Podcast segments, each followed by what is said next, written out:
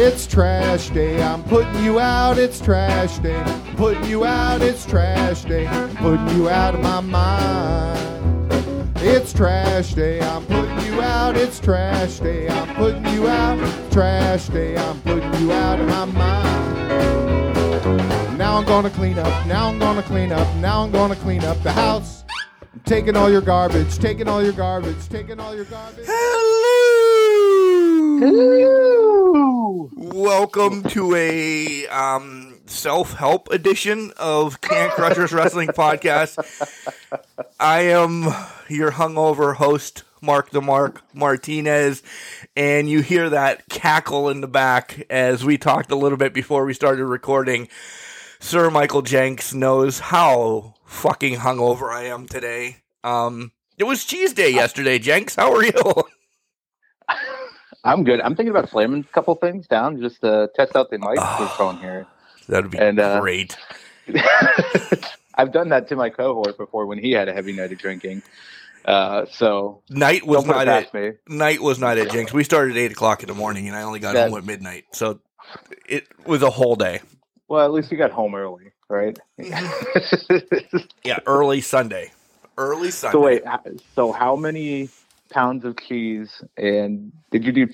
What kind of meat did you do with it? Well, we we did uh, pepperoni sticks, but I think Okay. everybody brought a side of cattle, or I mean, pepperoni is completely processed and all that, but Right. everybody brought probably you know those sticks that are like six feet long. I think everybody had like five of them this year. Wow. Yeah, and there's like 20 guys. So like we had a ton of pepperoni. Normally we do them together, but we just Yeah. like we had to do a couple runs of cheese and then we're like it's getting late into the night. We're like, "Oh shit, are we really going to do the pepperoni or are we going to wait and just take your damn pepperoni home?" No, we decided to do the pepperoni, which means we had to run back to the beer store as well to get more beverages. Yeah. And then about 200 pounds of cheese. Jesus Christ. now, how long? Now, obviously, you're not keeping all of that cheese. So, how long are you going to have cheese for? Uh, I kept roughly fifteen pounds. Uh, I kept Okay. a whole. I kept a whole block of smoked jalapeno, um, which was Oh. supposed to be regular, just hot pepper cheese, but the, Mrs. Can Crusher got jalapeno instead this time, which that's fine. Uh, I kept a whole block of Cooper because that will be gone by Thanksgiving, which is Thursday Mm. and then I've never smoked provolone before, so that was my kind of weird smoke of the year to see how smoked provolone is. So yeah, uh, fifteen pounds of that, and I will divvy some of that up between you know my dad and her mother, and then shit, I need to get rid of pepperoni because. There's no way we're going to eat I thought, you know, bringing five was going to be enough even to divvy up with the other guys. Uh, Yeah. all the other guys thought the same thing too. Everybody's just going to bring five this year, and everybody brought five home. So I have a lot of pepperoni. I have a lot of smoked pepperoni, which is going to be Thanksgiving presents to people. You don't like pepperoni? I don't care if you don't like pepperoni. You're getting pepperoni this year for Thanksgiving. Not that it's a present giving holiday. It's going to be this year. Uh, well, you, everybody's going to have to give thanks for the pepperoni. They are. They really are. but overall, I just have a headache this year, Jenks. I don't know if you've heard what happened last year at all. Um, no, but now I'm intrigued because if you only have so the way you phrase that of only having a headache this year makes me think last year was a complete and utter shit show. Oh, oh, yes. Um, I'm sure. yes, I'm sure some of the people that listened to the podcast before heard this, but um, yeah. So let's start last year. Again, we started at like seven o'clock in the morning. But we have to put a caveat on all this because last year I had just recovered from COVID. You know, I was able to go out and everything, but I didn't have smell or taste. So I, I bought, you know, not just cheap beer because we buy cheap beer because it's like a neighborhood thing. Um, Hmm, literally, okay. it's Lucky Streak beer, fifteen dollars for a thirty pack because we don't know who's going to be there. Right. I- I- and yes, I could drink a ton of Yuengling or Sam's or something, but when you have fifty people's hands in and out of that, it, I'm not paying for a lot of beer for these people. You know, Right. you just you, you just buy the cheap ass beer and everybody's fine to drink it. Well, last year I thought, well, I, I'm finally over this, so I bought some Sam Adams. So I, I drank a 30 pack of Sam Adams, complete, completely roughed up there. And remember, I don't have smell or taste. So by Right. the time I'm on like beer 20, uh, the the guy who runs the whole show says, "Well, watch this. I have a puppet right in my pocket. He he can take this uh horseradish and not taste it. No way. So I made some money. So I'm just eating every time somebody comes in later on in the night. Hey, watch what Mark can do. Boom. Spoon of horseradish in his mouth. Swallow it, nothing. Oh, People are like, "How are you doing that?" I'm like, "I'm I'm immune to it." They're like, "No way." I'm like, "Yeah." I said, "I can't. I I'm good tonight." So then we did Everclear. Let's swallow Oh some of that. God. Uh, there's no taste yet again. And then he's got like moonshine. Let's try some of this. I'm pouring everything down my gullet.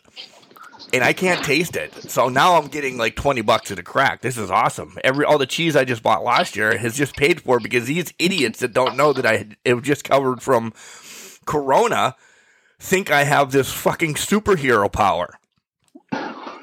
Well, normally I do, you know, have to get a ride home. Yeah. Uh, so the wife drug my ass out last year. Oh, No, no, literally, because I was passing out. She gets me home. I make it in the door. Boom, I'm down. Literally, like, dead. All right, I stumble upstairs. I hit the bedroom. I'm down. She undresses my 250 pound body. Her and my son throw me in bed.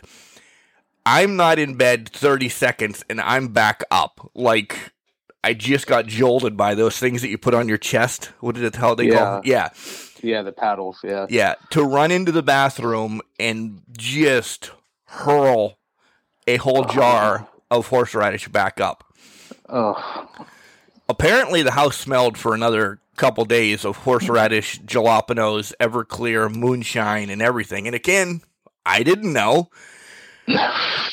I get back into bed the next day, you know, the next right after I threw up. Um, wake up the next day, and Kelly's like, "How do you feel?" I'm like, "Amazing."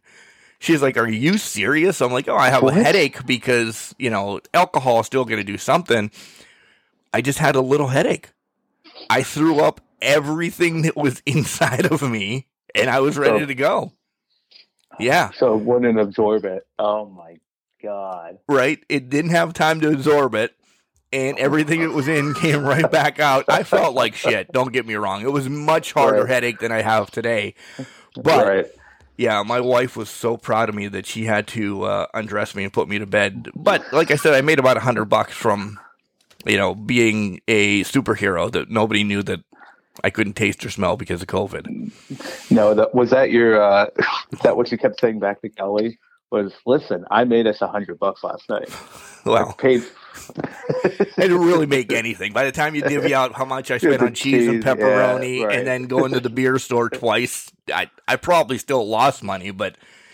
Yeah, in hand was hundred dollars as I was throwing up, so it was a win, and we got cheese. So yeah, Yeah. See, you paid for the cheese. yeah, I paid for Cheese the paid cheese. you back. Oh my God. So she was she was like, "Oh, "How bad are you going to get this year?" I'm like, "Oh, not that bad because you know the master ceremony is just taking some time off of you know drinking." So I'm like, I have to be that guy. I I only drank a 30 pack last night and it wasn't you know horrible. There was no moonshine, no Everclear. We we did keep it on the DL. There were some other people that were completely messed up, but they're consistent. You know, they're habitual cheese goers that Right. go from place to place, and that was that's their whole holiday thing to get effed up at cheese places.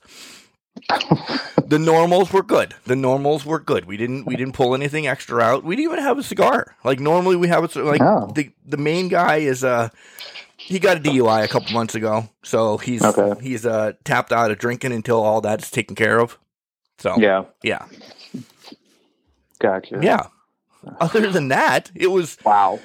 it was much better than the beginning of the week when my computer just decided to shit the bed after like three interviews that I have set up for the Spotlight show, and then Yeah, I had so- to, I had to call Apple and just cry to them.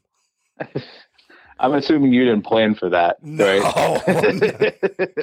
No, not at all. I I normally have the the update set that I have to go through them to see if I want the update to come through. I don't know. Apparently, this was like Apple's mega update that just cancels anything out that you wanted. And I lost yeah. everything for the podcast the intro, the commercials, the spots, uh. the this, the that. I was crying. And for me to stay up on a Wednesday till like 11 o'clock to figure this out, that put my Thursday, because then I only got five hours of sleep. Right. That put Thursday at work like another train wreck. But I did figure it all out. We got all our spots back. Some people called in to the voicemail number, which no fans have, but at least my wrestling fans, the wrestling talent, know that, hey, man, Can Crushers is where it's at, and this is where I need to have my voice out there for the millions and thousands and hundreds of listeners that we have. Um, so they, they got my back. That's good. Yeah. That is a plus. That is a plus. You've had an exciting week. I it, wish I could say my week was as exciting as yours, but. Yeah. Well, you did yeah, learn something this week. You know, I learned that I am not smarter than a fifth grader. That's for damn sure. Um, my niece's uh, school was shut down for COVID this past week. And actually, she's here this upcoming week because they were already off anyway. So the week of Thanksgiving and the holiday. They have the whole so, week off for Thanksgiving. Yeah, what they usually do is they have parent teacher conferences usually the oh. Monday and Tuesday of the week. Um, so they just shut down the school and have the parents come in at certain times obviously meet with teachers and that that's virtual too now this year. But yeah, so she was here doing her education and while I'm working, she's in the office with me and she I'm listening and I'm like, I didn't know that. I didn't even know that was a thing. So yeah, there was a couple instances where I'm just sitting here like, what the hell? I was never paying attention in fifth grade, obviously. I have no idea. It's probably because I was crushing hard on one of the classmates, but that was a different story for a different time. but yeah, so that was fun this whole week. That that's been pretty much the uh, the fun of the week, I think. Outside of the thunder snow that we had up here in uh, parts unknown. And that's or, unbelievable because we talked about that a little bit too before we went on the air. Yeah. I I've never heard of this, and I didn't think it could. It, it's like a I don't know why natural selection because we're thinking about Charlotte and Becky. I didn't think it was a natural occurrence it could happen, thunder snow. So tell me more. Yeah, so this is something I don't remember as a child ever having to deal with or ever hearing about, but this has been a recent development. And it'll literally be snowing out and thunder will produce. When I think it was Wednesday night this week. All I was sitting on the couch, Bailey was across the room with her legs spread open because she has no class sometimes when she sleeps. Um, and all of a sudden there's a loud just boom, not like Adam Cole was coming into the room. It was just a boom. And it was Orange Glock, I, probably. Then. It was it was Orange Glock. It sounded like Orange Glock going off. She looked, I looked, and then outside my front window you could just see the sky light up. And I'm like, oh, it's thunder it's a thunder snow type of night. So yeah, this happens on a regular basis up here in parts unknown. Usually at the beginning of winter or like around this time, and it's usually when it's starting to get into that springtime, late February type deal where I think everything's starting to warm back up or getting to that ramping back up to get warm out. That's usually when we see the thunder snow come about. So uh yeah, so that that was the excitement this week. That's what thunder snow is. It's just lightning and snow. That's unbelievable. well, we again ruining everything. We talked a little bit before we went on the air about this, so yeah. it is somewhat because of there's still heat in the air. Then you know because you're not yeah. going to get thunder snow in February when it's negative ass degrees outside. Well, yeah, but I think it also plays into snow in itself is, and I'm no meteorologist. This is just my personal observance of it. Is uh, snow itself is just rain. It's frozen rain at some capacity. You know, right. so it it makes sense that it would come with some lightning and thunder. So it's like a storm that's just rolling through. It just happens to be during the dead ass part of winter, dead ass cold, and the snow's just coming down. So it's. I will say this: it is quite beautiful. I enjoy storms, watching stormy weather, and that it's quite beautiful watching thunder snow happen because it's a unique thing to see. I haven't seen it in like a blizzard or anything because you can't see any goddamn thing in a blizzard. But it it's kind of a unique thing to watch. I have Very to keep my eye out for this. Um, see if we get thunder snow, or I, I want to know.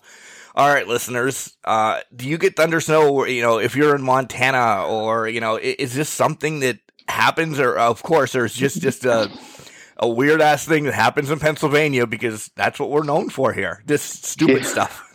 If I, if I, yeah, I would love to know too because is this just a Pennsylvania thing and we have like Thor living up here in parts unknown, or is this just the opening of hell just happening right now? I don't know, but I'd like to know if other people have experienced this. In, It- the opening I'm- of hell is going to come from Pennsylvania. I want everybody to know that. I don't care. It is. It'll happen. It's already frozen over, so we're frozen over for the winter now. So Yeah, because yeah. good. no, I was just gonna say that was that. That's the excitement for my week is we have thunder, snow, and I'm dumber than a fifth grader. So Yeah, because we had we had some weather down here that it was like twenty degrees and snowing at you know Yeah. five o'clock in the morning, and then by the time we go home from work at you know one two o'clock, it's back up to sixty, and you could have been in shorts. So Oh. literally, and that's why everybody I- has the pneumonia now. yeah, right. I would have loved for that to be the case, but here it's now topping out at about 39 degrees. So we've officially entered that phase. Yeah, I think we have too because yesterday it was just frigid the whole day, which is great for smoking cheese. Just to let you know. Oh yeah. Oh, for sure. Now I have been thinking about buying a smoker. So now this is even more. Well, your shenanigans around it, it's even more intriguing as well. But uh, so smoking cheese is something I hadn't even really thought about doing. Like I've seen like smoked mac and cheese and whatnot, but smoking actual cheese. That might be something I need to look into when I Yeah. get the smoker. and we have we have tried almost every cheese out there so i can help you on like munster is not a good smoked cheese just throwing that out there not a good Really? smoked cheese yep it kind of Oh, the the outer end of it kind of turns i don't want to say it is plastic but it's just it's got a, a gnarly taste then yeah. so So it sounds like it turns into like a Limburger cheese at some capacity. yeah because you're really good at eating limburger cheese It's happened. It's I've done it this year. and hey, it's better than people give it credit for. it's this not one's- horrid i mean i couldn't Yeah. eat it every day you know once you take once the a year rind off, yeah yeah, if you take the rind off, it's fine. Right. But- And provolone was a new one, like I said this year. And mozzarella doesn't smoke; it melts. It turns into a pancake. Yeah. By the way, so just so you know that we Okay. didn't know that a couple years ago until we found out. Let's put this in the smoker, and then boom. What the hell Well, are we going to do with these pancakes? the cheese pancakes. Well, that's what I assumed would happen with most cheese, and this is probably mean my lack of knowledge on cheese because I would assumed all of it would have just melted down into a sticky pancake type substance, but apparently that's not the case, and I've been wrong for a lot of my life. You have to keep it at like 100 degrees. Anything higher Okay. than that, yeah, you're going to start, you know. And, and we are not the cheese capital smokers of the world. Just the way Right. our setup goes. I'm sure somebody's like, well, if you keep it at 78.6 degrees, you get the most pen- penetration of the smoking. but da, da, da, da.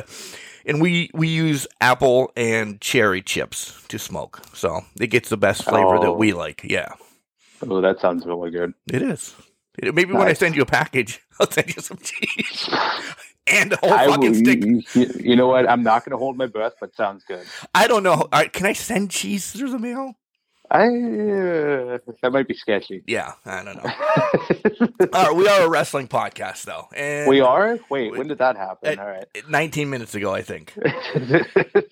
Fair we, enough. We are on the heels, literally the heels of Survivor Series taking place tonight, and we'll get to our predictions and everything. But why don't we break this up, Jenks? Why don't we just kind of make it a talk show today about what we think is.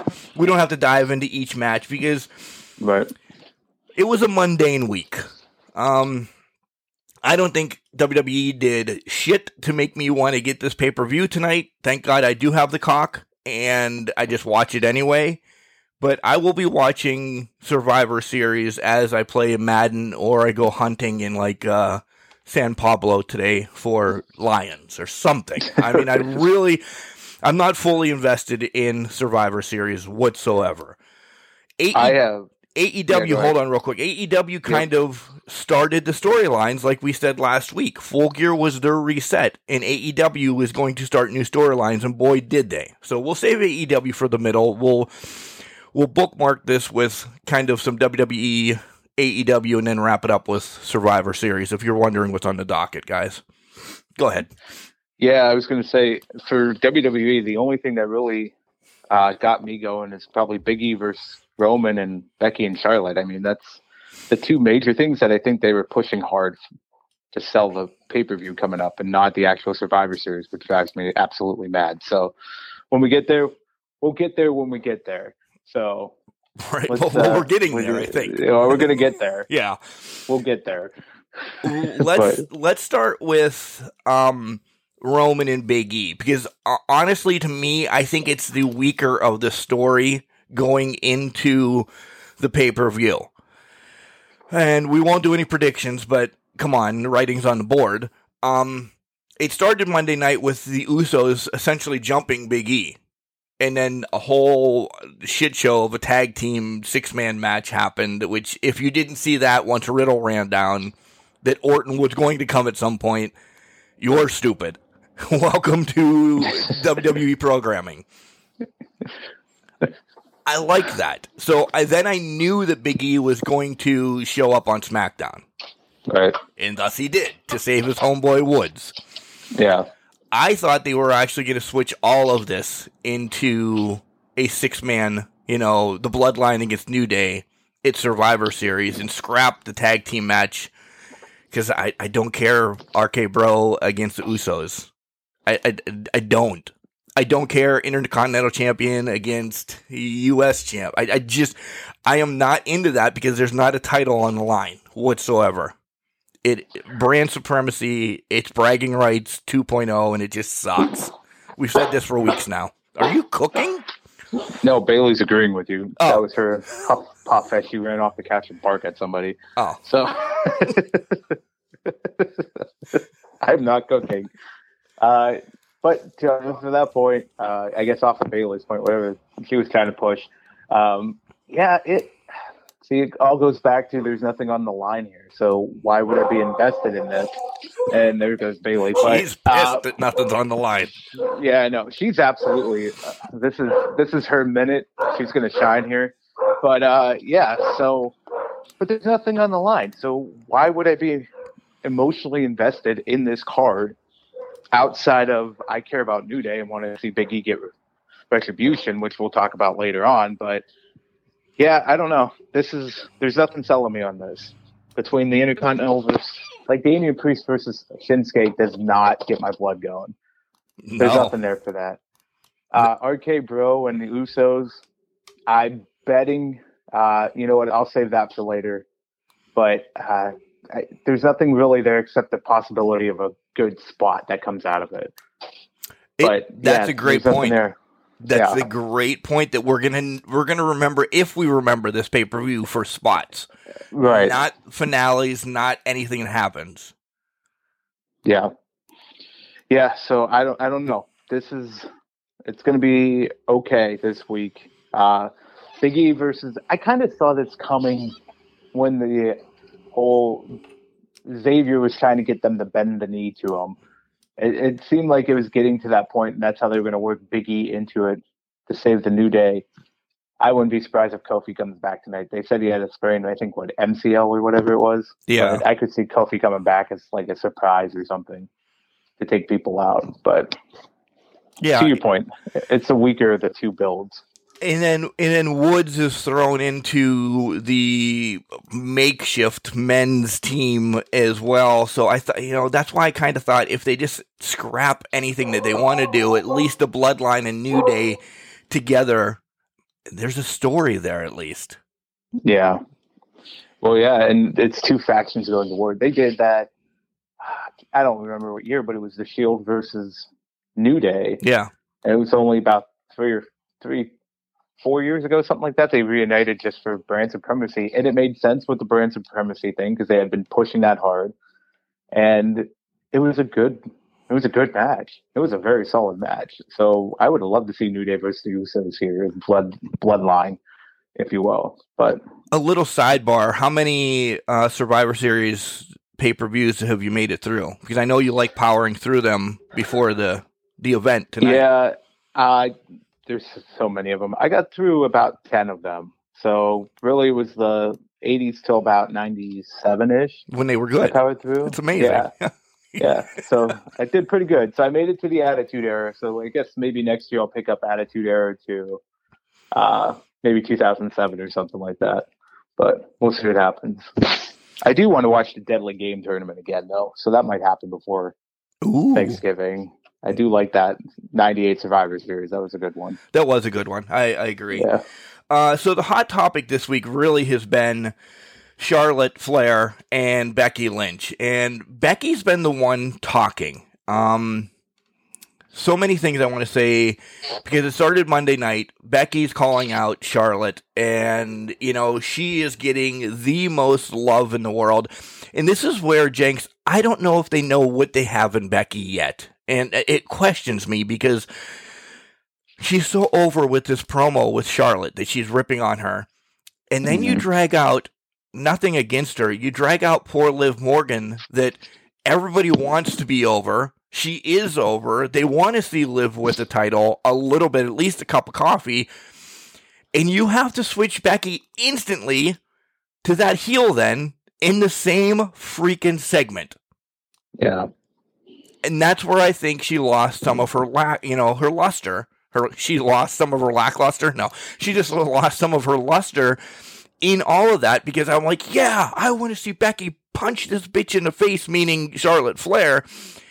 And then, like I said, nothing against Becky. I do want to see Liv get a shot. I do. So I'm like, all right, Liv, do something. This week was like, all right, yeah, we do have the Survivor Series pay per view coming up. But we're setting everything else up for December already, which I don't even know what the hell that pay per view is called. December to remember. I don't know what the hell they're calling it. This go around. Let's, let's hope it's not December to remember. right? Yeah. uh, if they do, we got rights on that, by the way. Yeah. Right. Um, but did you see that too? That like everything was like all week for WWE. It was just like, all right, we're setting up December stuff because you know Liv's going to get that shot in December. You know oh, that whomever else is going to get a tag team title shot. Uh, Sasha is going to probably get a match against Charlotte or, you know, something. And don't worry, we will cover releases as well. We have more to bitch about that on WWE as well. Um, right. But did you notice that too? That everything was like, yeah, we have a pay per view Sunday, but we're worried more about December's pay per view. Yeah. Well, what's interesting is I looked that up while you were talking, Mark, and they actually canceled December's pay per view. It was TLC. okay. So I have no idea what the hell they're building up to now. Um, but it was, it was, they were, so it went back to my comment last week where they basically disrespected what Survivor Series was, is, and how it's a big four pay per view because they're overlooking it. They're just, it's a bump, minor bump in the road. And if this is the last pay per view of the year and they are treating it as a throwaway show, something else going on here that we don't know? What? Why do we not care about our last pay per view event of the year as it looks right now? Is there something bigger happening next month that we just don't know about? But I, even going off of that, I love Liv, and you're right. That was kind of clunky transition, but I think they're also trying to force.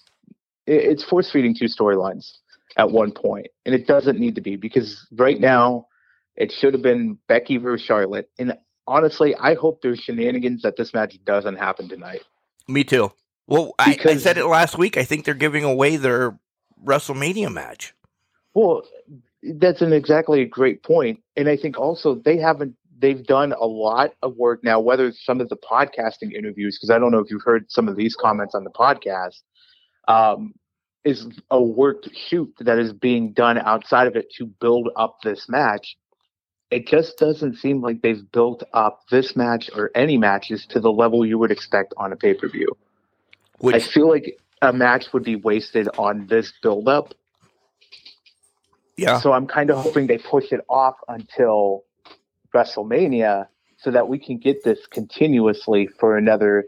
I'm trying to do math in my head. Four months, if you will, three to four months a build, but right, they won't. Right, and that's that was my point. It, uh, you know, Becky's been the one talking. She went on, I think Monday or yeah, Monday she was on SI and yeah. she talked about her and Charlotte aren't friends anymore. And then Wednesday she was on um like Fight Nation or something with Ari and said yeah. that you know she continuing leaving like little bits of like yeah Charlotte has been the one that's been jealous of me how fast I rose to the top and stuff like that. And then she went on another one and I'm like son of a bitch why isn't anybody talking to Charlotte? You know why yeah. is it why isn't Charlotte coming out on you know us or you know uh, uh, clearly not Jericho but on the bump or something? Why isn't Charlotte speaking this whole week. The only time she spoke was then Friday night on SmackDown where she said a little bit but she really didn't dive into it like Becky's been. So I yeah. I'm wondering are they still trying to make Becky the bad guy putting the wedge? It, it, Becky's just not going to be the bad guy of this storyline because you force fed us Charlotte 13 times already in. I mean, I always think it's only been five years, but it's it's been what now seven, eight, but, something like that. Yeah, yeah. I mean, you just force fed us, and nothing against Charlotte. I think she's uber athletic. Da, da, da, da da. but come on, she is the one that you built the company around. The, The, and we've heard the last couple weeks that she is not in good graces in the backstage. But I almost think now this is all a shoot, Jenks.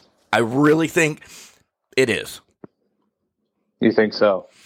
I, I, the Becky and Charlotte thing, I think, is a complete shoot. Is a is a work. I mean, is a work. Right. I, I think the shoot part of it, meaning the real part of it, I think Flair is in bad graces because yeah. Rick has come out and said random shit oh, this yeah. week, and and Andrade is tweeting again. I, I don't think you see Charlotte in the WWE once her contract is done. Uh, and Vince is going to try giving her everything she wants. I just think there needs to be a freshen up for Charlotte. And I think if it's AE dubs, it's AE dubs because Sometimes you just need stuff. Who else can Charlotte fight with in WWE? She's worked with everybody there and has, I don't want to say buried them, but essentially buried them. Yeah. She needs something new. Have it be Britt or Deonna or um, Chelsea. And those guys are all hanging out somewhere else and they are not going to WWE. Right. I so this now the scenario plays in my head where I don't know when Charlotte's contract's up. I could probably see if there's some stuff out there on W on the interweb about it. But Mark, do you think they try to pull a screw job tonight? With what though? I mean, there's no title on the line. But here's the thing: you screw Charlotte. Do they release her? I don't think Vince is throwing everything at her if this is truly a rift in the sand and a truly uh, falling out between the two, do they just screw her over and send her on her way? That's unbelievable that you thought of that. That I I would just think Vince would be like start, you know, get the title off of her and then bury her. But I think Charlotte, and again, I don't know her personally. I don't think she'd want to take the you know when you're close to your contract coming out, you lose, aka Kevin Owens. Your contract's almost out, you just get buried because that's what he wants to do. If she comes out as actually Flair in AEW, because I'm pretty sure she can't be Charlotte, um, people are going to know who she is. She's going to have her dad by her side. I don't think no matter what you do to her when she does leave WWE, you're not going to hurt her. The release would make sense because then guess what? She's missing in action for 90 days. Yeah. That, holy shit. I didn't even think of that. And then to well, get a release by herself. Just to, because look at the releases, and great segue because we'll talk about them here shortly. Um, yeah.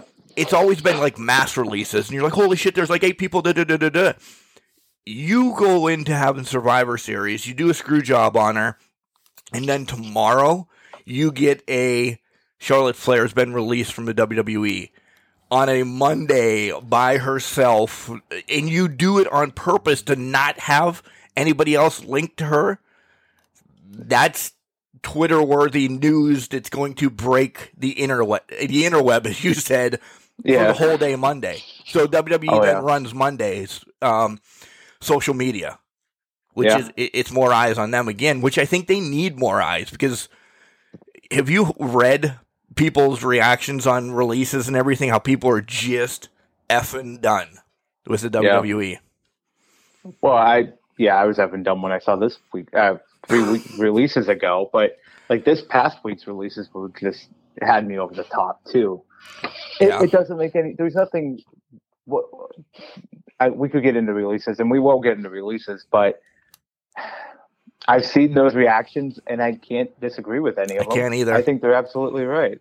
Yeah, I I completely agree. And there, there's one faction that I'm sure we're both going to be unbelievably pissed off about. Oh yeah, But this to stick with Charlotte and Becky, um, what made you besides the whole release thing? uh, Are, are you just? I want to. no, let's save it for the predictions because now I want to know. I, want to know what your thoughts on how the match is going to end. But we'll save it for the predictions. okay, we can. Yeah. Yeah, that works. Um, other than that, Jenks, uh, realistically, WWE was I don't know, uh, and we're gonna we're getting to releases. Let's just run through the shows. If is there anything else on a show that you were like, hot damn, I, I I'm glad I watched that because I got my notes up, and when the Profits fought the Alpha Academy, I didn't write notes. When Vega and Nikki fought, and then Carmella and Rhea, I didn't write notes. KO against Finn, I knew it was going to happen. I didn't write Yeah. notes. I, I just I didn't write notes for anything on Raw. SmackDown, same thing. You saw Sheamus was going to take that spot. Cool. Ridge Mhm. Holland came and helped. That's cool. They're they're, they're buddies. Ugh. And again, you're setting up for Flair and Toni Storm afterwards. Yeah. Okay. That's all I got. That's literally all I got from wrestling WWE's version this year, this week. Yeah. Uh, for me, I was just gonna give. I enjoyed the Owens Balor match. It Um, was good. Yeah, I agree. So that I I love that match. You're right. You could see what was going to happen, but I love it. I do love that the old KO, the evil KO, the heel KO is back seemingly. So I'll be interested to see how that goes going forward. It might be his last hurrah in the company, and he wanted one last run as the heel Owens, but it'll be an interesting ride. SmackDown wise, Sasha versus Shotzi. I enjoyed the match. I thought it was pretty good. Um, but again, like you said earlier, there's so much dissension on these teams that I could just see people walking out left and right later, and we can get to that later on. But I can just see people walking out of matches left and right. That's it, it, there's no there's no teammanship, if you will. That was a made up word, I think. what the hell is teammanship?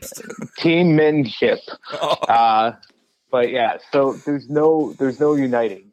There's no unite again across the team. So it it is what it is. But I give props to Sasha and Shotzi. I thought that was a very good match from those two. I, I did But- like that match. I really did.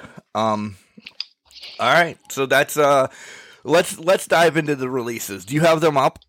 Since you, Uh, you are very quick on the computer, and I have the recording aspect. I do want to mention this before you uh, get to the releases. The new Yep. Jericho Cruise has been released. Did you see that? March 14th. I did not see that. March 14th to the 18th from Miami to Nassau to Norwich Pearl. Uh, on the Norwich Pearl, Mark, you're an idiot. Learn how to read. so from Miami to Nassau, four day cruise, and um, guest of honor Mark Henry. Uh, the cruise director is Mickie James. The uh, what the hell do you call them? Gallows and Anderson are going to be there. Swoggle's going to be there. It's an older. I'll I'll put it this way: you don't see a lot of AEW peeps on this one. You got Mick Foley, Yeah. you got Aldis, you have Meng, Mike Rotundo, Beefcake, Dan Lambert, Jordynne Grace, Gresham, Brian Myers, Matt Cardona. Um, the, the, one of the girls that was a Funkadactyl. Her real name's Ariane Andrew. Which one was that? Oh, so it's going to be Cameron. Yeah. Uh, the Boogeyman, ODB, and then there's like a ton of bands. Um, I was actually like excited. I'm like, oh man, that's my birthday weekend. But it's it doesn't look great. And I'm trying to find a, a, cruise to take my wife on because she's been wanting to go on a cruise all the time. But I'm thinking she's not going to do a wrestling cruise. And it's about you don't think you can convince her to do a wrestling cruise? I am, I'm pretty damn sure I can't. Uh, if we would go combined, it would be like 1100 bucks a piece. Uh, if I go solo, it's 1600. But yeah, I, I would still go myself. Don't get me wrong, because shit, it's it's wrestling. It's a cruise. I'm sure there's uh, a ton of alcohol on it. I'm, I'm down, but I think she would need more. You know, maybe uh, yeah, to have I don't know, maybe Cole Swindell on it or something as well. But if you want to go, uh, check out the Jericho Cruise. It's out there. All right, very nice. Yeah. I didn't realize they were going that older crowd. So are they doing the Jericho Cruise twice a year now? Yeah. Because this would be yeah, so March and October. Yep. Okay. I didn't realize they started doing that. I thought it was just going to be the October ones. Yeah. Going forward. But. Maybe I'll shoot for October for her. Maybe, you know, this could be a whole big uh uh, you know, I don't know the word elegant thing that I have to do for the year to get her to uh, go in October when they have like legit AEW shows on it. Yeah, I doubt it, but you're gonna have to sell wine and dine and sell this. I'll have to sell more cheese, pepperonis. Like. she got the. Re- there's two releases that I'm actually pissed off about right off the bat, and and we'll talk about. I, go ahead. Do you want me to list them all and then we'll go? Yes. And then you can go into that. Okay. So releases are John Morrison, Isaiah Swerve Scott, Top Dollar, Ashante V, Adonis. So obviously Hit Row is completely gone now. Tegan Knox, Drake Maverick, Shane Thorne, and Jaxson Ryker have all been released as of this past week. Mark, we, what are the ones you're most pissed off about? Well, I'll just run through this. We knew, uh, we predicted essentially that Morrison was probably gone. Yep. Yeah. Because his wife was let go. Tegan Knox pisses me off that yeah. she was released because as much as she's done in NXT, and I know she's injury prone and everything like that, but she was built up so much in NXT, her and Shotzi coming up. I thought, yes, she's going to get a push, and I was okay that they got broken up because I love Tegan for Tegan. Right. they released her where they need, they need superstars in that women's division. No disrespect to like Carmella or anybody, but I mean, there's other ones that why are they still there? Uh, yeah. You might as well bring back Foxy because that's how some of them are working right now. Or push Dana Brooke or whatever. I don't know. So Tegan pissed me off because, you know, she could have worked well with anybody. And then the one, come on, fucking hit row. Yeah. Really? You have put, I would think, millions of dollars in promoting them, building them. And I heard that all three of the other guys went to bat for B, and they're like, "Why did you do this?" And they they kind of got you know in bad graces instantly with yeah everybody, but they went downhill as soon as they made them face too. I, I was like, yeah. Ah. So again, they're now sitting on the fucking sidelines for 90 days because they just all signed their goddamn contract to go to the main roster. It's yep. this. That's what Vince is going to do. They're hot. I don't know what the hell I'm going to do with them on the main roster, so I'll make sure they sign their main roster contract and then fucking cut them. He's a lunatic yeah. right now. He really is. And I continue to say maybe I'm done with WWE. I'm not ever going to be done. I'm just going to be a pissed off 44 year old man wanting to know what the hell is really going on, Jenks. Well, yeah. I think I have a lot of opinions on men, the mental state of Vince McMahon. I don't know where his mind's at. I could speculate till the live long day, but it seems like now, and who it was Malakai who got to the main roster. He didn't sign a main roster contract and got thirty. Was essentially just a thirty day uh, no compete clause. I think it was. So I think this is how they're. I don't want to say they're over extending or trying to make up for that in a certain way, but it seems like now they're making sure that they sign within a week, whether they have it or not, whether they have a plan for them or not. And then once they get there, it's like, oh well, yeah, you you signed the main roster contract, so we can't send you down to NXT. So we're just going to let you go. Or is there a tax? I'm wondering if there's some sort of other business implication that's in their NXT contracts right now that's forcing them to bring these people up so that they can release them. Because yeah, it, that's a great it, point. It, it, seems like they're doing. There's a lot of people that have just been brought up, done. They haven't done anything with, and then they release them almost immediately. Hit row, hit row got in bad graces because they went to bat for BFAB, and I don't blame them one bit. Not at all. And you know, if you want to call them a problem backstage because they went to bat for their friend, I, I'm sorry, that's not a problem. That's just them voicing their concern. You brought back Samoa Joe before when you released him, but you brought him back three weeks later because the right person went to bat for him, aka Triple H. Right. I get it. They were they're not the veterans on the roster so they don't have the voice. But if they're going around trying to find that voice, that veteran voice to help their cause, I don't blame one bit. And if you're going to consider that a, oh, they're bad for the company, they were bad backstage because of this, uh, I don't buy that one bit. That's just them being very unsupportive of their independent contractors, if you will. Um, I hate that phrase. I, I do too. It. That's why I said it was so much disgust. Uh, Tegan Knox, uh, yeah, you're right. They need depth on the women's roster, and Tegan would have fit, fit that. I've heard stories come out this week that Tegan has helped a lot of those superstars out. So she was not only a great talent in the ring, she was a great individual backstage that was a veteran who was helping out the younger the younger people on the roster find their footing, find who they are. Kind of taking that trainer role over. Exactly. On the road, you have that on the spot trainer.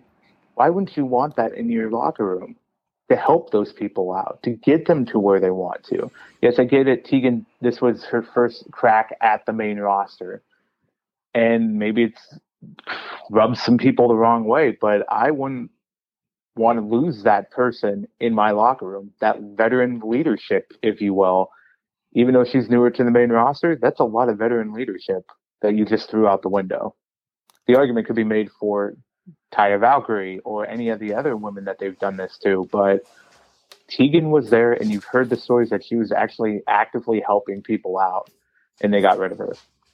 Yeah. Um, I will also say I was a little upset not upset, but I was I was disappointed in the Drake Maverick release, and it's because he has he has grown on me that he is a phenomenal talker and can sell a story.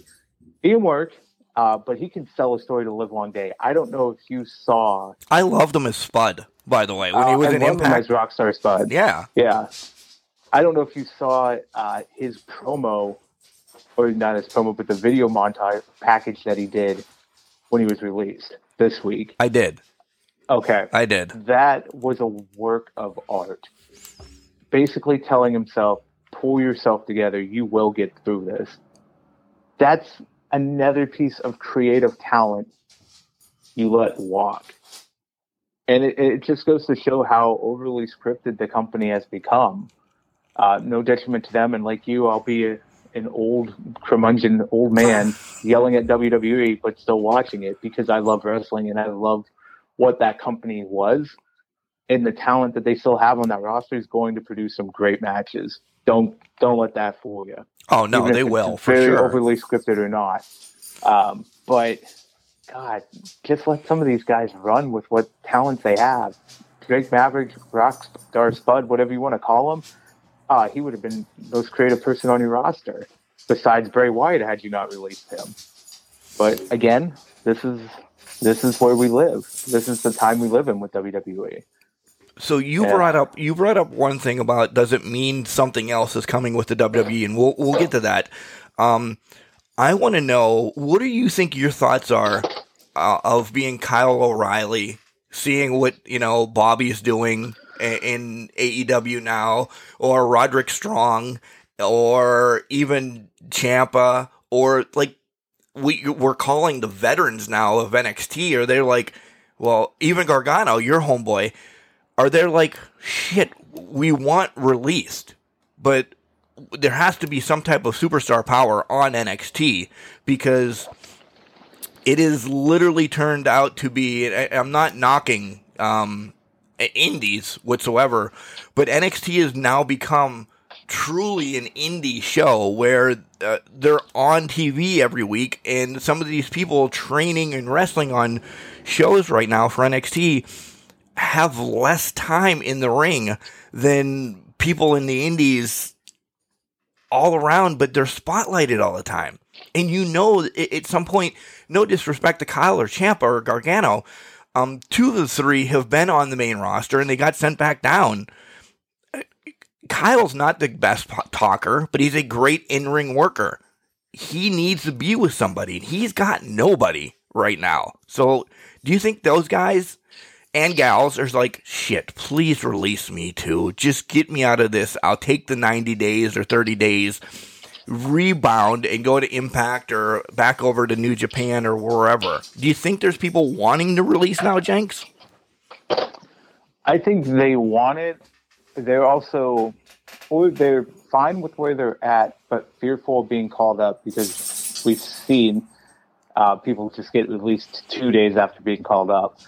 Uh, the other thing would be, I don't know if it's released, but I will say this, Mark. You brought up an interesting point where it's a lot of younger people that are getting that are basically going through the motions. They're working out how green they are to find their footing. So at some point, the writing's on the wall. I think the writing's on the wall now for each person you name and more. They will let them go either via contract expiration or by release when they feel their replacement is ready to take the reins Yeah. because they're home growing the talent.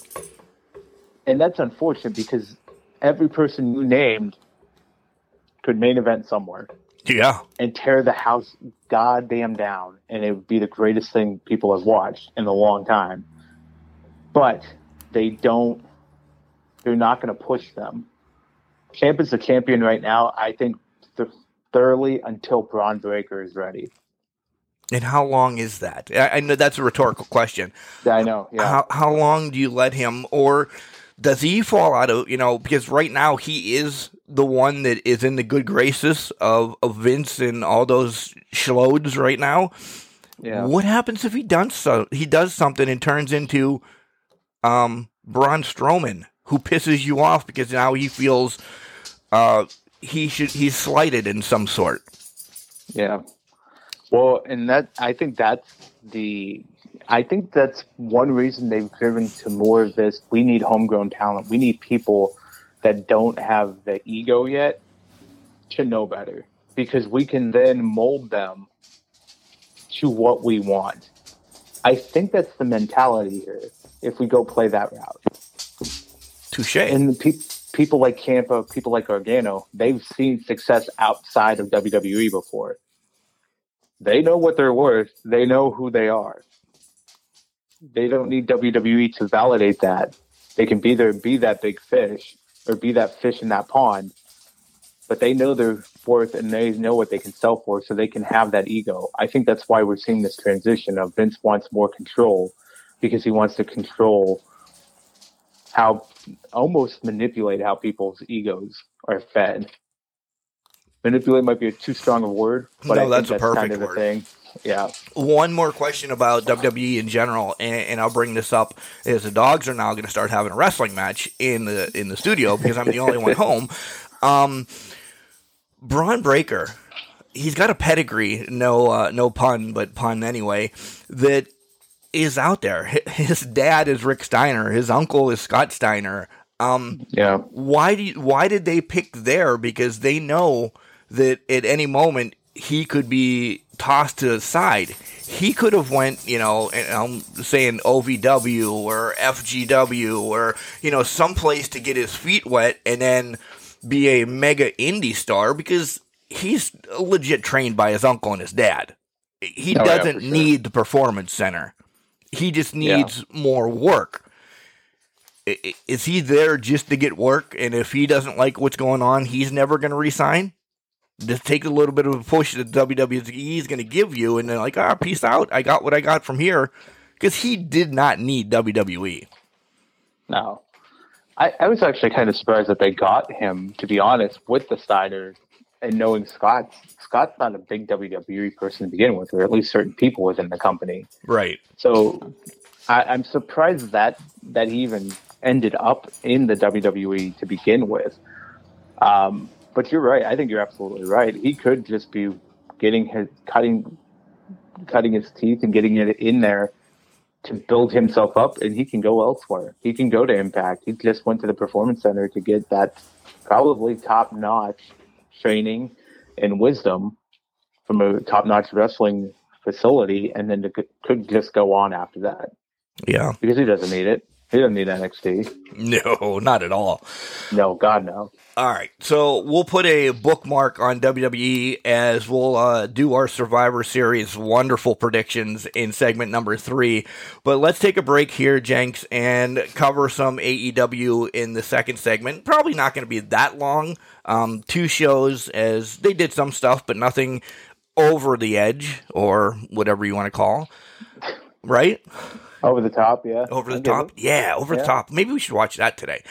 Um, no, uh, not that they're a sponsor yet, but I signed up for Title shit with the with Title Match Network, um, nine ninety nine a month. Um, I'm gonna go watch some documentaries and some indie wrestling. I wanted to see Dave LaGreca actually from Busted Open get his ass kicked by Thunder Rosa that happened last night. So that's why I bought it. That's a good call. Also, good call. WrestleCade. If you know about WrestleCade, they put a lot of matches on. Um, next week is WrestleCade in Winston Salem, and Title Match Network is going to be down there, pretty much showcasing everything. So I, I saved probably about a thousand dollars. So th- there you go. There's a thousand dollars for my Jericho cruise. There you go. So you're building it right back up. Yeah. Uh, let's tell you about collar and elbow hats, hoodies, tees, all that sweet ass shit that uh, Al Snow has, and we have a promo code. It's Can Crushers, all one word, capital C and Can, capital C and Crushers. You save ten percent. Don't forget to head over to our website as well. Buy some of our merch. And yeah, you know all this. Mark's got a headache, so short on the uh, advertisements this week. Here comes Al Snow. When we come back, we're diving into AEW and something I didn't know I wanted, Jenks, but we're getting it sooner than I thought. Oh, okay. Wrestling. A love and a passion we all share. I've started a wrestling brand. The wrestling brand. A brand founded on the aspects of wrestling. Two entities working together to create a product that connect emotionally for people everywhere. Collar and Elbow is the brand. Passion and love for wrestling is the drive. I am Al Snow, and this is Collar and Elbow, the wrestling brand.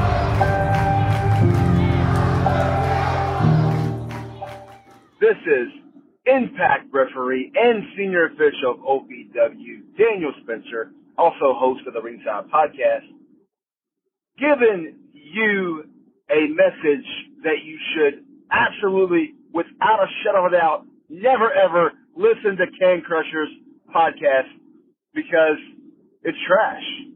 Plain and simple. It's trash. Um, I mean, it says it in the name, Can Crushers. Like, really? You know, you could listen to Ringside podcast. Um, you could listen to Jericho's podcast. You can listen to many other great podcasts that Conrad Thompson does. But why? Why do you listen to Can Crushers? Why? I don't get it. I don't get it. And for the last time, Mark, will you quit calling me, asking me about my extended warranty? I know it's you. I know it's you. No, I'm not going to. I, my car warranty hasn't run out, so stop it. I know it's you doing those calls. I know you're behind them. All right. I guess I got to say something nice right now, correct? Uh, you know. All right. So, uh, love you, Mark. Love the show. Uh, you're listening to Can Crushers podcast. And, um, yeah. So crush it. And welcome back to Can Crusher segment two. We're diving into AEW Jenks. I don't know why this guy, Daniel Spencer, called because he had no love for us. Um, maybe it's because we don't cover enough of him screwing his job up in the ring at OVW or Impact, but I he called in and I thought he was going to give us a nice shout out, but what a giant douchebag he was. You know, during this time of year, people like me tend to be more jolly than anything. Like, come on, man, why you got to do this to me? You put me in a bad mood. Santa's going to leave you a bunch of coal and shit on your doorstep because this is unreal. First of all, he he promotes his own podcast. Then he lists off like a hundred other podcasts, and then he says, "Oh, keep crushing it." Come on. this is just complete utter chaos. I'd like to talk to this individual at some point. I'll give you his phone number. Just okay. blow it up. blow, what a jackass. Dynamite. So we start off Dynamite, and Omega is taking some time off. Jenks. Yeah. I said this, this is the right thing to do. I, I again, they listen to the pod. AEW, Cody Rhodes and Brandi and the Young Bucks and everybody there, Tony Khan listens because this was the thing. I said once Omega loses his title, you're going to see him take some time off. Well, guess what happened? Omega's taking time off. Omega's taking time off. Tony Khan, yeah, we can't write your stories for you every week. I you well, I'll say this: if you want me to, I would love to discuss contract terms. Right. Or yeah, or get us on the books. Yeah, get us on the books. but hey, during that when we learned that Omega was taking time off, did you? What did you think of him kind of throwing a little bit of shade at Adam Cole? Oh, I think that's going to set up an amazing match when he returns. Is what I, I think. think I think so too. I think there's a little bit of a division there that we're going to see play out when he returns. And I kind of like this now. I do. I, I, hope he's gone, and I don't mean this, you know, mean. I hope he's gone for, you know, two months or so. Not just he's back next week. No, I want Omega gone to freshen up because he deserves that big pop when he returns. Like, Cole is going to take the Bucks and just make them these son of a bitches again. And he's got yeah. fish in with them a little bit. I want to see this not you know, Undisputed Era 2.0 or anything, but I want to see this the super click, you know, 5.6 or, you know, some random ass number that makes them the worst bastards in wrestling. That and Omega doesn't like being that bad. I yeah. think when he comes back. I agree with that. He only likes being as bad as screwing up the uh, barbed wire death match, right? Floating ring match. That's that's his level the next segment that we saw then, Jenks, is a little bit of a tease of what I said before we went to a break, but not the major tease. I didn't know we were getting to heel Daniel Bryan this fast, and I love it. I didn't know that either, but he he was full go on this whole heel gimmick, and I agree. I love the shit out of it. He's poking and prodding Daniel Bryan is a fascinating character to watch. Yeah, and I like Jenks. I don't think we're gonna get a Daniel Bryan Adam Page match until what is it? Resolution? Is that a Revolution or what the hell is their next one in February? Yeah, Revolution. Yeah. Revolution. Yeah. Because figure this out: if he's gonna run through the whole gauntlet of the Dark Order, starting well, he he took care of Evil, Evil Uno, but he's got right. Colt, and then you know, eh, throw some tag matches in there for a little bit this is a three month storyline. And I'm invested that he's got to go through You know, Alan Angels. Okay, he he looked good against Omega. Let's see what he does against Daniel Bryan. I want to see what he does against Johnny Hungee and, and the rest Yeah. of those guys. This we know where we're going with this storyline. Yes, it's going to happen, and I, I believe that Daniel Bryan already is going to take the title from Kenny Omega. I mean, from Adam Page, Yeah, and I'm all right with that, especially with him being a bastard. right. But- uh, it's going to be a Go honeymoon title reign, and that's about it. Yeah, That's yeah, exactly, and it and it's a two three month storyline. He's got to run through these schmucks of his, which I love the Dark Order, but Adam's going to need somebody.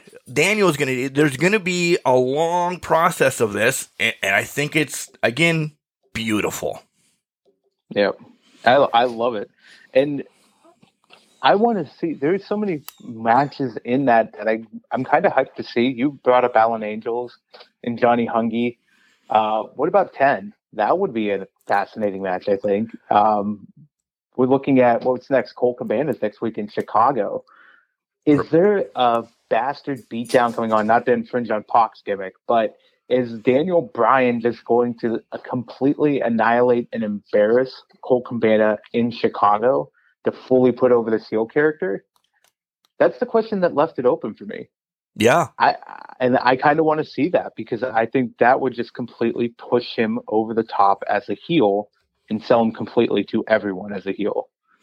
If the promo this week hadn't done that already, dropping WrestleMania, yeah, right? that's that one. I'm kind of shocked he dropped WrestleMania. I guess it's big enough that there wouldn't be an issue with it, but that's Nope. a hell of a call out. did you did you everybody was going nuts he dropped Yeah. wrestlemania and then, did you look into the crowd then because like he said wrestlemania and everybody was like for a millisecond they're like oh oh my god i mean there was that legit pause in the world that Yep. wrestlemania was said i mean aew's all right saying everything but that's like Right. the biggest wrestling show in the world. So you say WrestleMania, you clearly are giving a stroke to your competition. Oh yeah. Oh, for sure. I did notice that the auto, the not so audible gasp of people in the crowd just trying to process what was just said to them, Yeah, and because I did it too. I did too. I, This I morning. like, he literally just said that. What what is going on here? But again, I mean, this talks to how creative people in the industry can be when they're given just the microphone. Say, have at it. Good luck. Here's here's your talking points. Yeah, yeah, and run with it. it and run with it. And he can get away with saying WrestleMania. Maybe it's because his father's father-in-law is future endeavoring people in the competition. I don't know, but uh, but he can get away with it. So The the MJF promo, I thought this was going to be the only thing that we got from MJF, and there's more to come, which that's the major topic that I want to talk about. I love this promo at Full Gear because subtly he had the ring on the whole time and just talking and never really made reference to the ring until the last 15 seconds, but it was always dangled. His his pinky was always pointed up so you could see Mhm. the ring. That's great storytelling. And he's like, Darby, I beat you with a, a fucking headlock. With the ring Yeah. is on. So I'm like, yeah, that's cool. I I love that. And I thought, oh, if that's all we get from MJF because he's gonna get a week off, cool. We can fast forward to the next MJF thing though. If you want to say something about that, cool. Um, and then we'll come back to talk about Eddie's next thing and uh, maybe some of the other matches. But MJF in a total, just coming out being a complete jackass. He's beating Yeah. everybody. Da da da da da. Punk comes out. Hi, I'm Maxwell. Punk turns around and leaves. he's- I didn't think we were getting it this fast, but I goddamn want it already. yeah, the how about it's Punk dropping a pipe bomb without saying one word. Or shaking his hand. Oh, shaking his hand. Well, he's basically just saying, "You're beneath me." Yeah. Without saying you're beneath me. How MJF riding this high pillar, he was the top pillar. He's beaten all the other four pillars of AEW and their success. Punk comes out and goes, No, you're beneath me, and just walks away. Like he doesn't deserve recognition for being that top pillar. How fast did that just throw MJF into the goddamn muck and mud and dirt? Because essentially it just said, You're shit to me. Yep. See you bye. Now MJF's going to be playing this game. So does he chase Punk for three months to get a match out of him?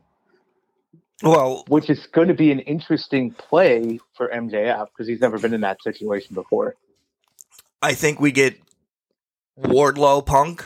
I think we get Spears Punk. I think we get tag team Punk and somebody against them. I I, I think until we get to I don't want to joke because I have to cough. I think this does last. Again, it was the first thing that we saw, you know, of these two running into each other, and we're building that storyline for four months. And we're Yeah. okay with it because now we're like, where is this all going to go?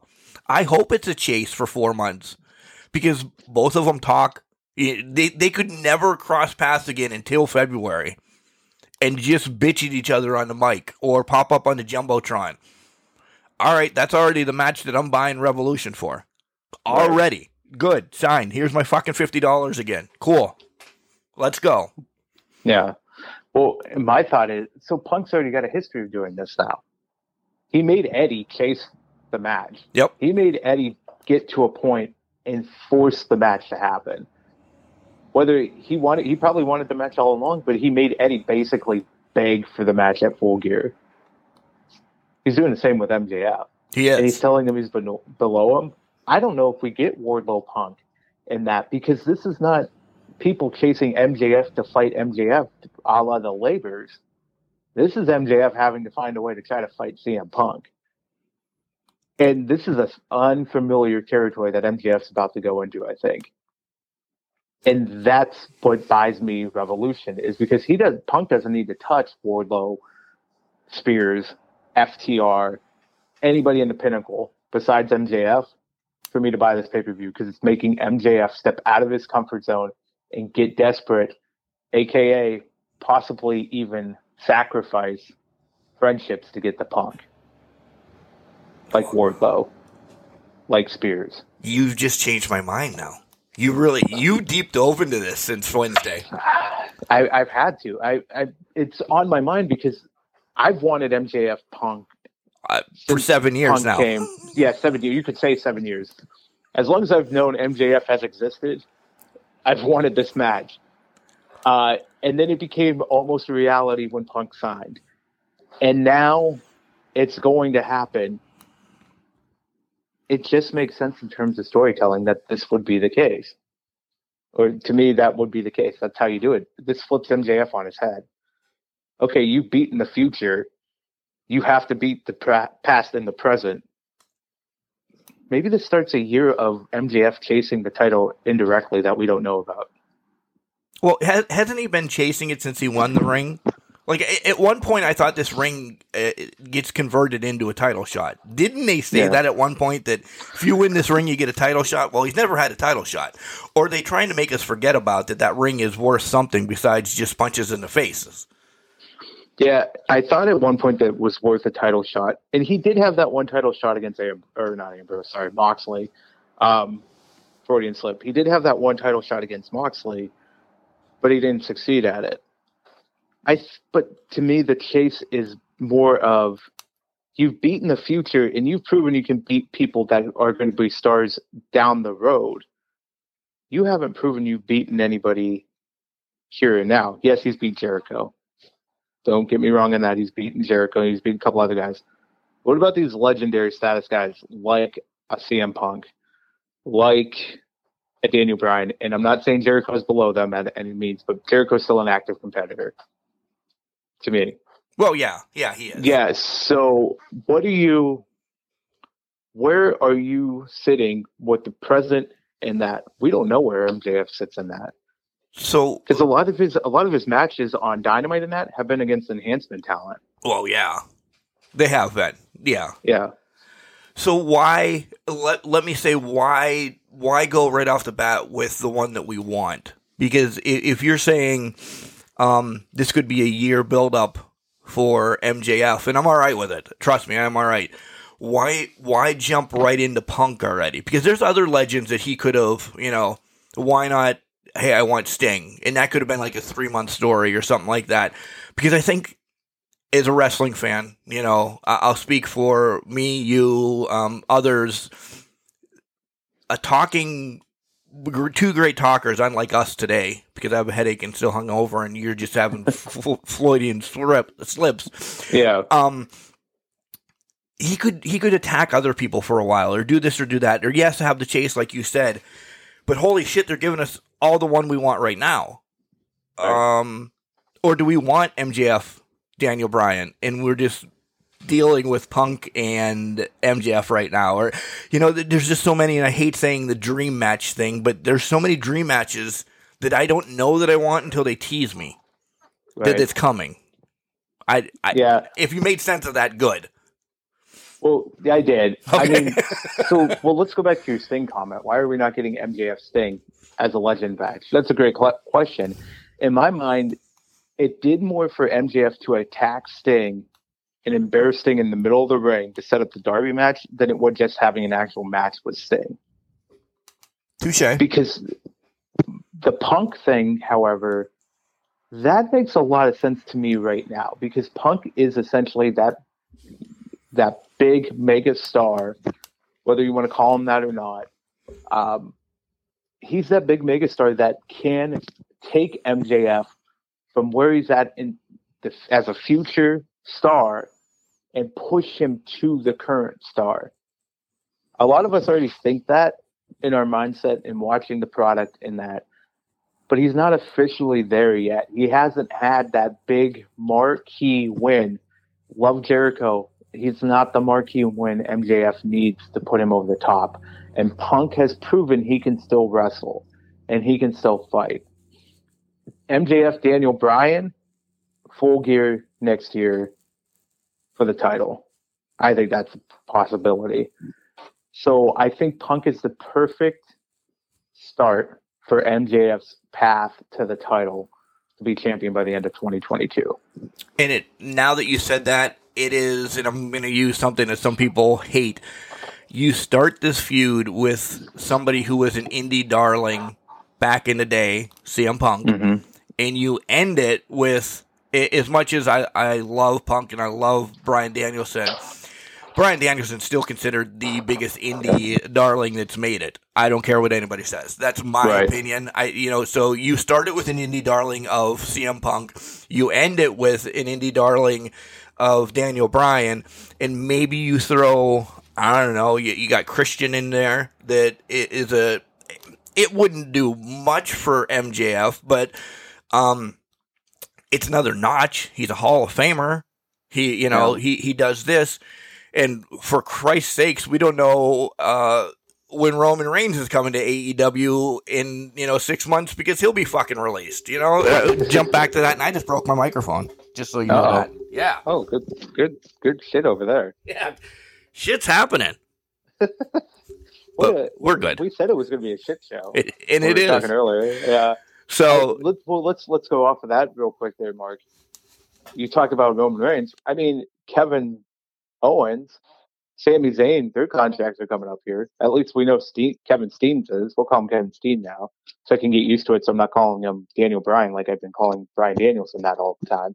But uh, Kevin Steen's contract's coming up here, and I think in our minds he's on his way out yeah, he's an indie darling. He's an indie darling, and I think he's going to be a free agent, and I think he's a possible opponent for MJF at some point because I don't think AEW would let him go. him No, bypass he's them. got that fall. He's got, and I hate to say this, that he's got that ROH following that Yeah, has carried him into the WWE that made him him. And Yeah. as much as ROH isn't going to be around, they're still there. People still Yep. love Kevin Steen for what Kevin Steen did. You know, Yep. y- you can like Kevin Owens, but you love Kevin Steen. Kevin Steen. Exactly. So I, I think the possibilities are endless for MJF on who he can fight. I think Punk is that big step forward that cements him as the guy, as the guy going forward right now. It puts him over the top. Just like when it's Jungle Boy's time to rise to the occasion to get on the path to probably a world title shot, he will have that big marquee match. It'll be the same for Sammy because Sammy hasn't had that marquee match yet. And it'll be the same for Darby. Darby's had a plenty of opponents, but he's never beaten them. He'll get over the hump at some point. Yeah. These all these guys are going to have those marquee matches at some point to elevate them and put the company and fast forward for the future. And I think MJF's the first recipient of that with this Punk match. Well said. Um, Cody Rhodes came out this week earlier and said he's got probably three more years of being a full time, and we'll jump back into uh, yeah. Dynamite and Rampage, but this one just popped into my head too. Um, Cody comes out and says, "Hey, I got probably three more years of being a full time wrestler," which no no knock Cody, but I don't think you are a full time wrestler right now. You show up for the. And I'm not saying you're John Cena or the Undertaker or anything like that because you do pop up on Dynamite, this that, but your matches are only quick and simple, and then you have your big match on a pay per view.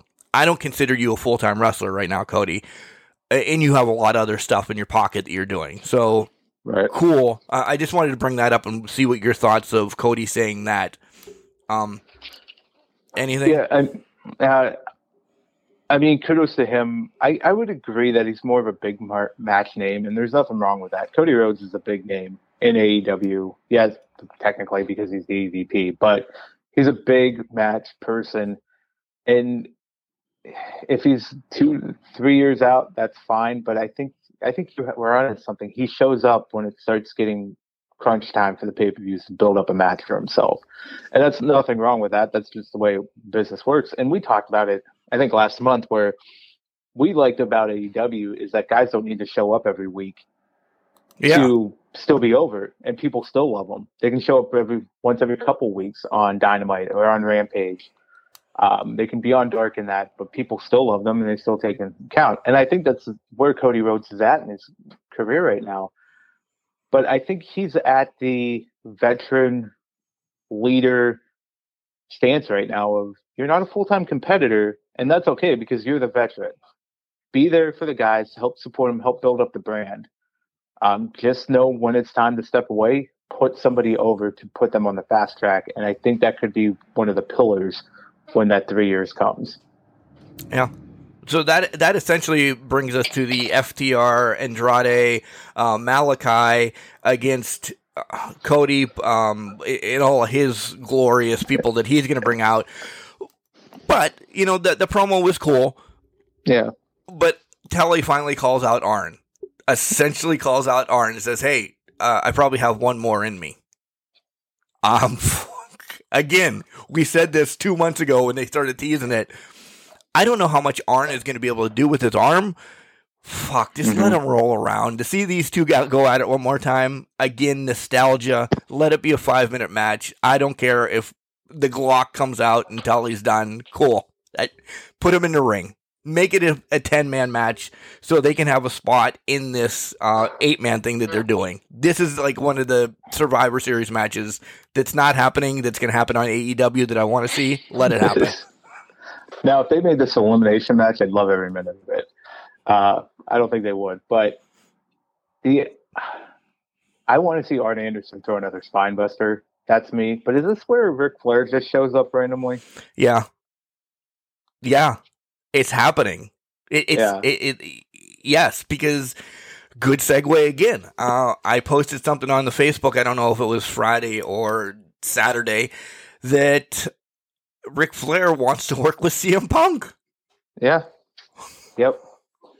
I don't know if Flair's going to be in the ring, but at least he wants to, you know, oh. a, a, a promo-a-thon between those two. Let's go. Let's fucking go with Ric Flair. I know we bitch about, oh man, he's always lingering around. And no disrespect to Charlotte, because he doesn't need to be with Charlotte. He doesn't need no. to be with this person. If you let him and CM Punk just throw shade at each other, take my 50 bucks. I'm good. I'm paying for a fucking promo now. Now I'm fan. Okay, now I'm in full fantasy booking mode here. and if I hadn't been all, all episode, what we've been seeing dissension in the ranks between Andrade and his manager. Right. We've mentioned that Ric Flair could be on Andrade's manager. He's done it in AAA. when he challenged for the title. Is this could that be the opportunity there? He could still work with Punk if Andrade and Punk have a program, right? So I mean, that's another possibility. He fires his manager. Andrade fires his manager for Ric Flair. could see that too. The possibilities are endless, and I would love to see a promo between Flair and Punk, and Flair can be at his hundred percent. Whatever he wants to say, he can say. But yeah, we're gonna have to see. Yeah. Seeing is believing, I think, now in the world of professional wrestling. Well, there's our title because you yeah. you've come up with seeing is believing. That's what the title of the show is. Um, other matches that happened on, on Dynamite, Nyla and Shida were was good, but of course, yeah. uh, you kind of predicted for the last yeah. couple weeks that this is going to be a long running story with Shida and Deeb essentially Deeb cost Shida the match. I mean, it took longer yeah. than I thought. I thought, boom, she's going to come in there and get pinned. Yeah. No, she got you know the octopus hold or what the hell they the the muffler the what the hell yeah they, they call it the muffler yeah all right yeah so it's the muffler uh and kind of ripped her knee out but Deeb yeah. started that all right at least we got past this 50 win thing and now that they just don't fucking like each other cool well, that's a great storyline they don't like each other but wait, did we get past it because they put the graphic up of Nyla was only one win away from Shida? Oh, and I didn't even Nyla see that. that. You didn't see that? No. Um, beginning of the match, Nyla was 51 or 50. Shida was 51 wins, all time wins for the women. And now Nyla tied her. Oh, we didn't get past that then. All right. We well, didn't. I think, well, now, I personally like this because I thought it was going to be just a storyline type kickoff point and it would never be brought up again. But now they're harping on it with Nyla chasing Shida. And they actually brought it up, I think, in the in Jungle Boy during a Jungle Boy match recently. I don't know if it was this week or last, where they brought up that he had was the first to 60 wins or something like that. So they're making it a point to bring up the win totals of these individuals and these competitors. So I kind of like that they're doing it across the board. Yeah. And nice. Shida's was the only one that they just did a plaque for for the sake of that match. It seems like. Yeah, why does Shida get a plaque at fifty, but Jungle Boy has sixty and he got nothing? I don't know. I'd be pissed. yeah, I would be too. Even though that plaque was made of like hard sugar candy, that, that it was. uh, match of the night, Jenks. Though I again Jay Lethal and Sammy. I love how Sammy had to gut himself through this match because his ribs were broken, torn inside out, and then he gets just a, a quick win at the end.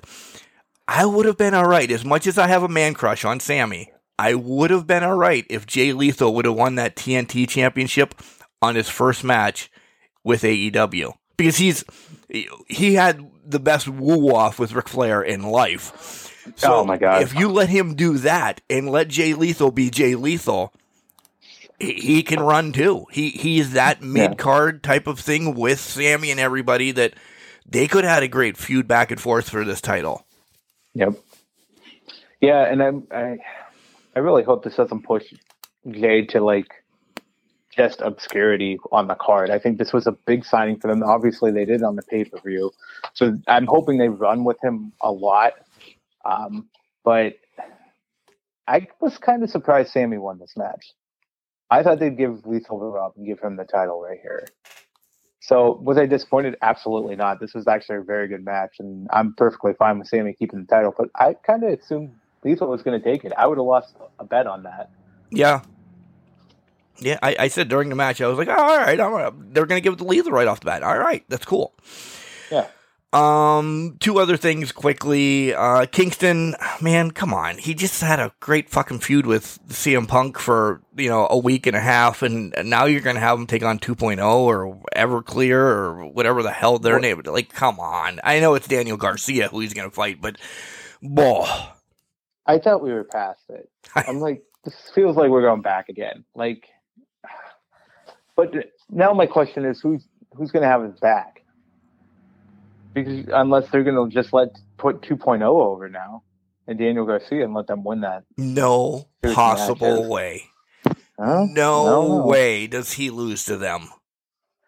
then I would rather have him snap and you know dismantle them and somebody has to come out and save Garcia that he starts a fight with or something no fucking way are they putting I'm pissed at you Jenks right now if they put That's Daniel Garcia over Eddie Kingston it, it- again he could have had the victory over Punk and I would have been fine with it anything I got he can't take a loss like this after what he just did for that uh, we'll say 2 week span with Punk no fucking way no, Jenks. Headache's gone. You're my time headache now. I'm your headache now. You know what? I'm perfectly fine with that. Time will tell. I'm hoping not either, by the way. But I, the stranger things have happened. I know. And last thing on AEW, if you want to bring up anything on Rampage, you can. Um, I was thoroughly disappointed in the Blade and the Butcher, Cassidy, and Ishii's match. Like, it did nothing for me. It really did. I wanted, I don't want to say I wanted blood and guts on national TV or something, but what did it do for him? What, what? Like, I I was watching Tickety Talk during most of the match because I was not engaged. I, I thought he, it would push him over the top a little bit more. He would be the counteract of what Cassidy would be. Cassidy would take majority of the things, majority of the bumps, and that Ishii would come in and just demolish people. But that didn't happen. I, I was kind of disappointed in that as well. Um, I figured they were going to win, but I thought he would be more of that wrecking ball Yeah. overtaker of the match. But he just that just was not the case. Like hot all. tag and Taz comes in and just whirly dervishes everybody. Exactly. Just runs through people and obliterates the competition. Didn't happen. No. So do we bring him back? Is he is he going to be around or is- it's a one off and then see you later? Yeah, but I'm also glad they didn't do that for. They didn't bring Okada just to do that with him. I agree. I yeah, I agree. So yeah, the, the the imaginary door is open, but I don't know if we're using it completely right yet, or is it just to get people to see who these people are that don't know who these people are? And maybe it's just a taste. Eh, Hey, maybe you know, the, goddamn, my fantasy booking brain's going all over the place. maybe this is just breaking it in for an invasion angle at some point. And no disrespect. Again, uh, we continue to, Yeah. wish well wishes to Moxley. Hope he's getting Yep. better. This, that, and the other thing. Maybe all this was setting things up for Moxley because this came out of nowhere, and clearly you have to have this in the works to get everybody over. You, you can't just call them up, you know, Sunday. Hey, hurry up and get your ass over here Thursday. There's legalities, there's visas, there's this, there's that. So maybe all of this was in the works, and then Mox is just like, hey, I I need a me time, which is cool. We all need that. Um, maybe this was supposed to do some works with Moxley, so they're just like, oh shit, we have them coming. So what can we do with them? Yeah, well, that's a good point. It could be that they were contractually obligated to do it, and they had him booked out, but so they had to do something. Although, I guess if that was the case, why would you put best friends in chaos? Well, what else are you going to do with them? Well, I get that, but I mean, it just seems like an odd pairing. It just felt, it's always felt like an odd pairing to put them in chaos just to bring in Ishii. Right. You know what I'm saying? That that's kind of where my head went. Yeah. which is fine. It's fine. I guess it works, but it was just an odd pairing. But I think to your point, I think you got some validity behind that because these were probably matches set up for Moxley to have uh, just knock down, drag out fights, and they just couldn't happen. And I hope he's continuing his recovery well. But you know, things happen, and you can't have those matches, so you have to do something else to fulfill contracts on that. Yeah. Uh, Rampage. Essentially, there was three matches. Run through them real quick. Darby against Billy Gunn. I didn't know this was the feud that we were going to get. Um, and then you can say whatever you want to. Uh, I, I was shocked that we're going to get a Darby and Gun Club uh, against Sting and you know whatever. Uh, the Jade Red Velvet match. We kind of spoke off air about it that this was a tough match for both of them. Um, they're both still young and it, we've already predicted that Jade's going to win this TBS thing. But uh, after watching that match on Rampage, and I'm not a wrestler, so don't throw shade at me. This was a little bit rougher one to watch. and then Cole and Fish against uh, Jungle Boy and Luchasaurus. Jenks, yes, Fish is in, but Adam let Fish to fry a little bit by Yeah. himself. I tried too hard for that one, but You, I appreciate that you let Bobby Fish fly. I couldn't even say that. Now I even screwed it up. Um, yeah, he did, and I'm not surprised by it whatsoever. I feel like this they've kind of forced Bobby Fish into that a little bit to just acknowledge the undisputed era. Yeah, yeah, they every time they're all together, they're like, "Oh, you can't say that. Oh, you that can't." you can't do that. Yeah. Yep. So I, I think I kind of expected this to be coming at some point, and I think they're just all gonna chase away Bobby Fish. But I hope he's still there. Like, all right, we know that they have a past. Let Bobby go by himself and do something because he he could. Oh yeah, he's a he's a great old schooler that can help you know the youngsters like a Daniel Garcia that is essentially a young Bobby Fish to me. Yeah. Yeah. yeah. I think I think Bobby Fish is going to be there for a long time. I just I I want him away from the Cole and the Young Bucks because I feel like they just forced him to acknowledge that they had a connection at one point, and now they're going to let that push away. So Anything on Darby and Billy Gunn? I don't know why this needed to be a thing. Um, Yeah, I'm not clamoring for this. yeah, this, this was nothing that I thought needed to happen, but hey, whatever. Uh, good job for Darby for winning, but Yeah, two coffin don't know. drops. yeah, two coffin drops. All right, so that's AEW. Anything else you want to bring up on AEW? Because oh boy, the next segment is going to be a thriller. Is we're going to give you our Survivor Series picks.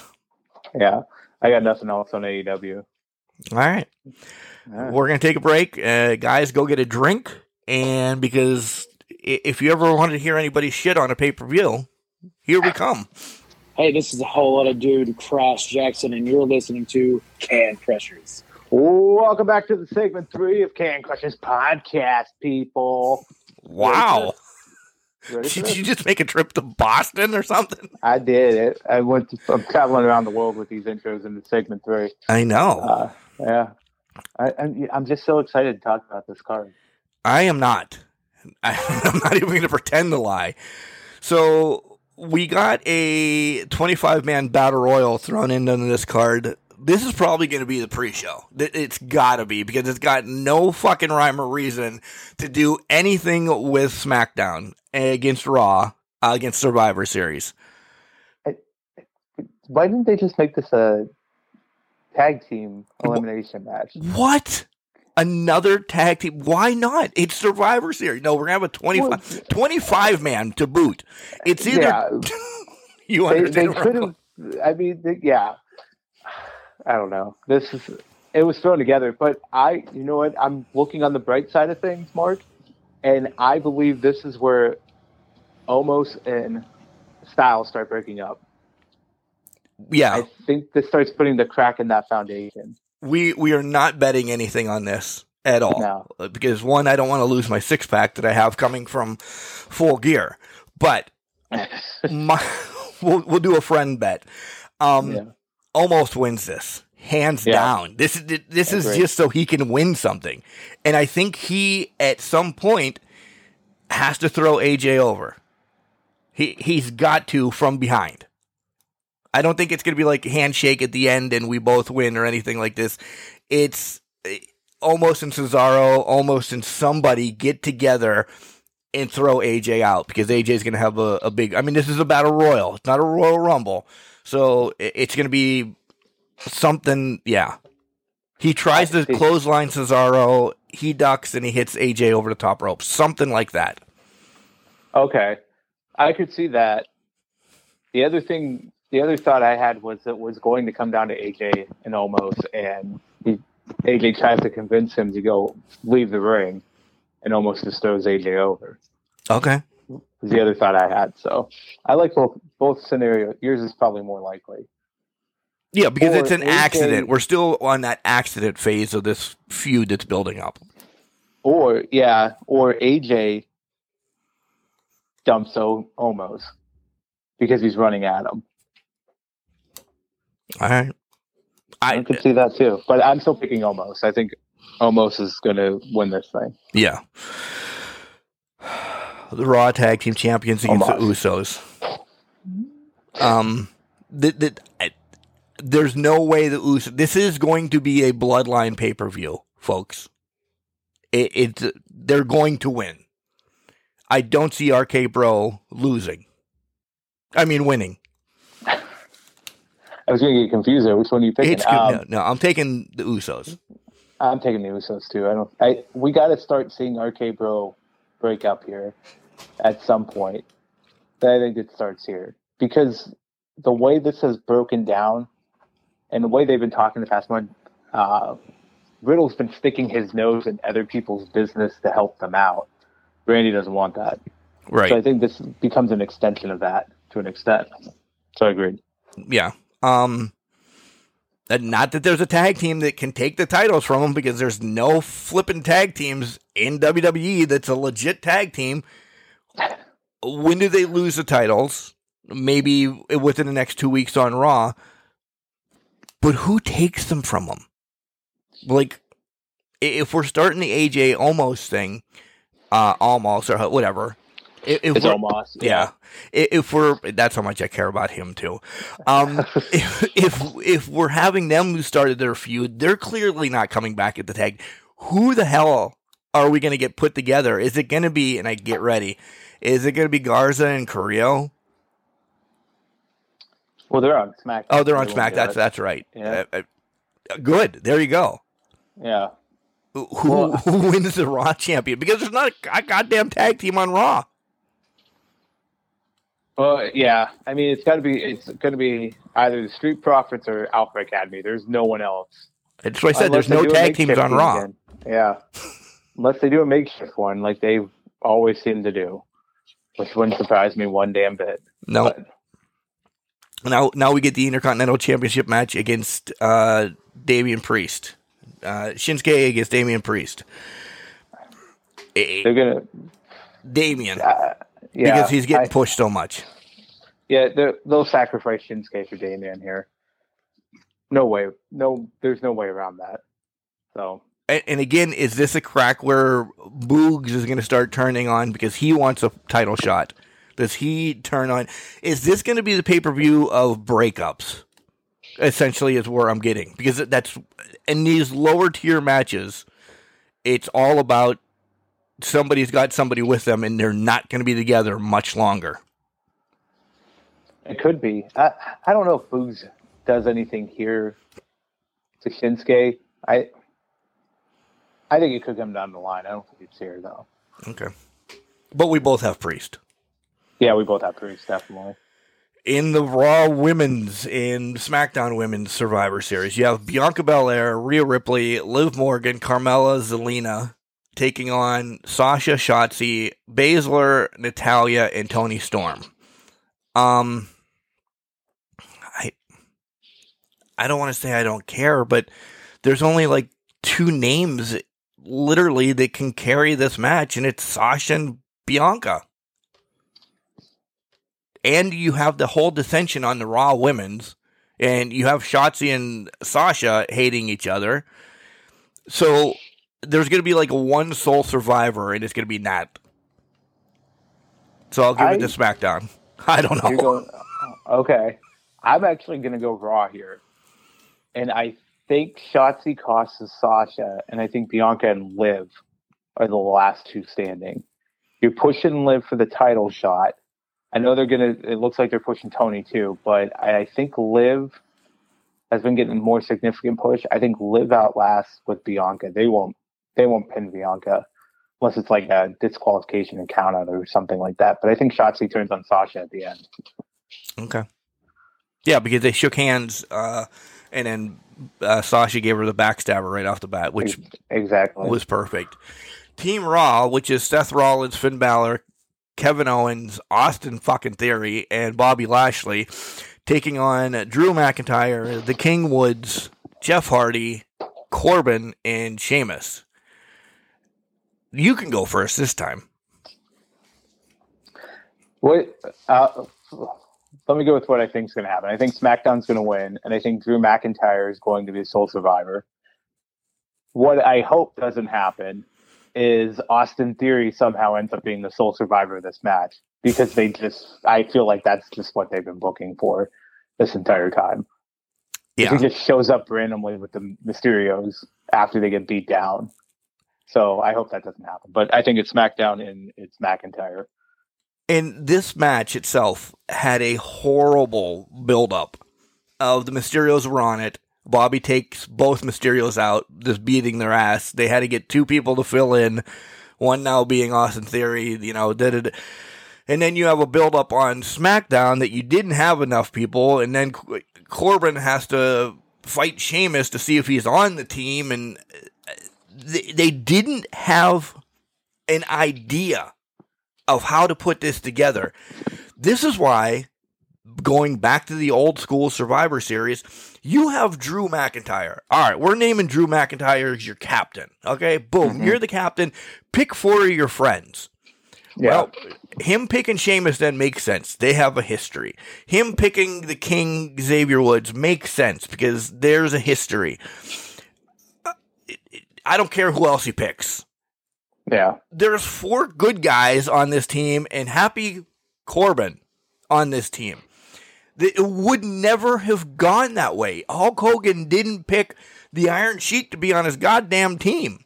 You know, it just it these Survivor Series matches just don't make sense. I know it's now Brandon, Brandon, whatever, but uh, Xavier again. I'm going to go back to this. Xavier Raw two months ago. Drew Raw two months ago. Sheamus Raw two months ago. Hardy uh, insignificant. Corbin just won thirty million dollars. Again, insignificant. They're fighting for SmackDown, where they've been on Raw for four fucking years now. Stop. Nobody cares Yeah. about who who wins Raw or SmackDown. Let it just Right. be, you. Let it be a friend picking his friends fighting. Yeah. I, I guess I'm going SmackDown with you. Same reason. I No, don't know. I, I, that's fair, but I, I completely agree. At, at this point, if this year wasn't about brand supremacy, which it wasn't, let them pick their friends. yeah. Team SmackDown, Drew McIntyre, pick your f- five guys. I bet he would have picked Ricochet in this match. Uh, Xavier, there would have been a couple others. I know Ricochet and Drew have just gone back and forth, but there's a respect level there. Right. So it would have made sense for him to pick them. Uh, just have people pick their. Yeah, if you're not going to build up brand supremacy, then have people pick them.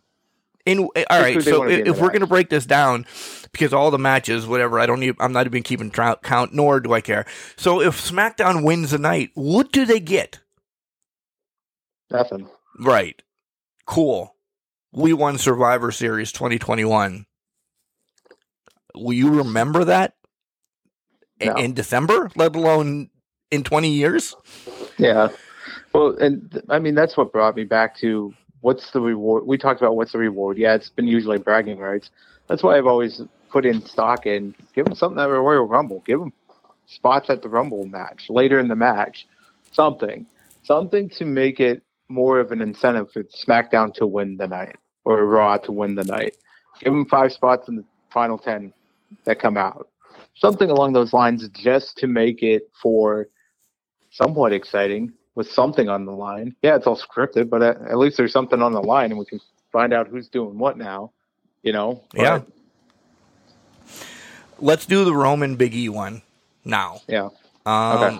What What are your thoughts? I mean, I think we both think that Roman's going to win, but Yeah. th- how were we getting there? Well, I think we're getting there because it's going to be a back and forth match, but I think we're going to see New Day at full capacity. I think Kofi's going to come out, and I think the Usos will be out there too. There's going to be a lot of chaos at the end of that match, and it's going to be Roman hitting the. Actually, in my estimation, I think it's going to be a Superman punch, and I think Roman almost has to uh, choke out Big E with that guillotine Yeah, for the match to end. and So he that's doesn't kinda tap. where I've been he doesn't to. tap because it, does- Yeah, that'll make him tap, look he just- bad. Exactly, he just passes out. Okay, so so, I, I think that's where it ends right there. yeah, I, I agree. Do we get a return of one, The Rock, or Lesnar having his suspension be over? Because we have to start selling something for Royal Rumble. Yeah. Because who the hell knows Uh, if there is going to be a December pay per view or not? As of right now, Yeah. we don't see one. No, it says canceled right next to it. Um, I would say you start building up for a return match with Lesnar because I think so. This is how they've been booking people. As they've had a title match, somebody comes back. Happened with Cena. You know, Cena came back after Reigns won his match at Money in the Bank, and then when Cena lost to Reigns at SummerSlam, Lesnar came back. So I feel like Lesnar will show up, begin that whole build for the Rumble, and then uh, Rock's going to show up at Rumble if he's showing up at all. Where is this pay per view even taking place? Like, this is how much I'm not invested in it tonight. I'm telling you, I'm playing. Uh, Survivor Series. yeah. It's in Brooklyn. Oh, gee, yeah, it's the Barclays. That's right. Yeah, it's at Barclays. Which is an easy in and out for anybody to Yeah, get there. Have it be The Rock Yep. or Brock or, eh, you know, Ken Shamrock or whoever. Yeah. yeah. Well, here's where I think it's going to be Brock because he's being. There was at one point, I don't know if it was a tweet or leak or something that Brock is. Well, it's a WWE thing that he had brought tickets for a December 16th show or something like that. Bought tickets in air quotes where I saw it come up. So they're promoting that he's going to be around in December at some point. So why wouldn't he just randomly show up here? Right. Yeah, you have to get your, you know, he's suspended indefinitely, but you have to do something to get your suspension lifted. Right. Exactly. And that, and tonight makes sense. yeah. Uh, I love, I love everything you said there. I do. Um, Becky and Charlotte now. Uh, we kind of teased about what we think. Um, I, I think it's got to be Becky to win. I, I really do. I, I don't think either one of them taking a loss hurts either one of them. Uh, I wouldn't be surprised if it doesn't end up being a match ending. They're going to fight for a little bit, but I wouldn't be surprised if there's no ending to the match. Yeah. But then in segment number one, you threw the biggest fuck you to anybody's thoughts about is there going to be a screw job? I Yeah. Jenks, I didn't think about that at all. At all. That's crazy. It's crazy. It's crazy enough to be Perfect. to happen. Yeah. I I think Becky so my prediction would be Becky to win this match. Yeah, Like, me Screw too. job or whatever. Um I could like you said, this could go no contest and that would make sense too. Um it would also extend the feud if they wanted to to a later date. Screw job wise, I guess I don't think they would be as blatant as Montreal was with the sharpshooter being applied. Becky's not going to put a figure four or figure eight on. Maybe she is. Who knows? I could see though Charlotte's in a submission and they ring the bell. Does she go absolutely nuts then? Yes. Oh, I Yes. agree. I, I, I would agree. And then she goes absolutely nuts. She does whatever. I'm sure she runs backstage and just blows up Vince. And tomorrow she gets released. Like, Yeah. the- do you have? Do you think Charlotte is thinking about that? Like, I'm in bad graces right now with WWE. At any point, they could fuck me over because Vince is all about one thing. Vince. Yeah. I I don't know if I you know what I don't want to say that. I think it's crossed the conversation path of her inner inner circle at some point. Something sketchy could happen. Wow. But I don't know I feel like they believe they wouldn't cross that path though. That's what I'm thinking. Exactly. Yeah. Like they, oh, they're not going to do that to me. I am, eh, and again, I'm, I'm Charlotte Flair, Charlotte But, Flair. but then again 21 24 years ago, I'm Bret, Bret Hart. Hart, I'm Bret Hart. Yeah. That's that am I saying it's going to happen? No. It's still in the back of my mind though. And if it's the last card on the sh- if it's the last match on the show, uh that's a perfect scenario for it to happen. yeah, because you do it, boom, You know You when cut- it's going to happen, and you cut the feed. You don't Yeah. let her make the WCW sign or the essentially AEW, AEW. Yeah, I know she's not going to do WCW, but yeah, NWA.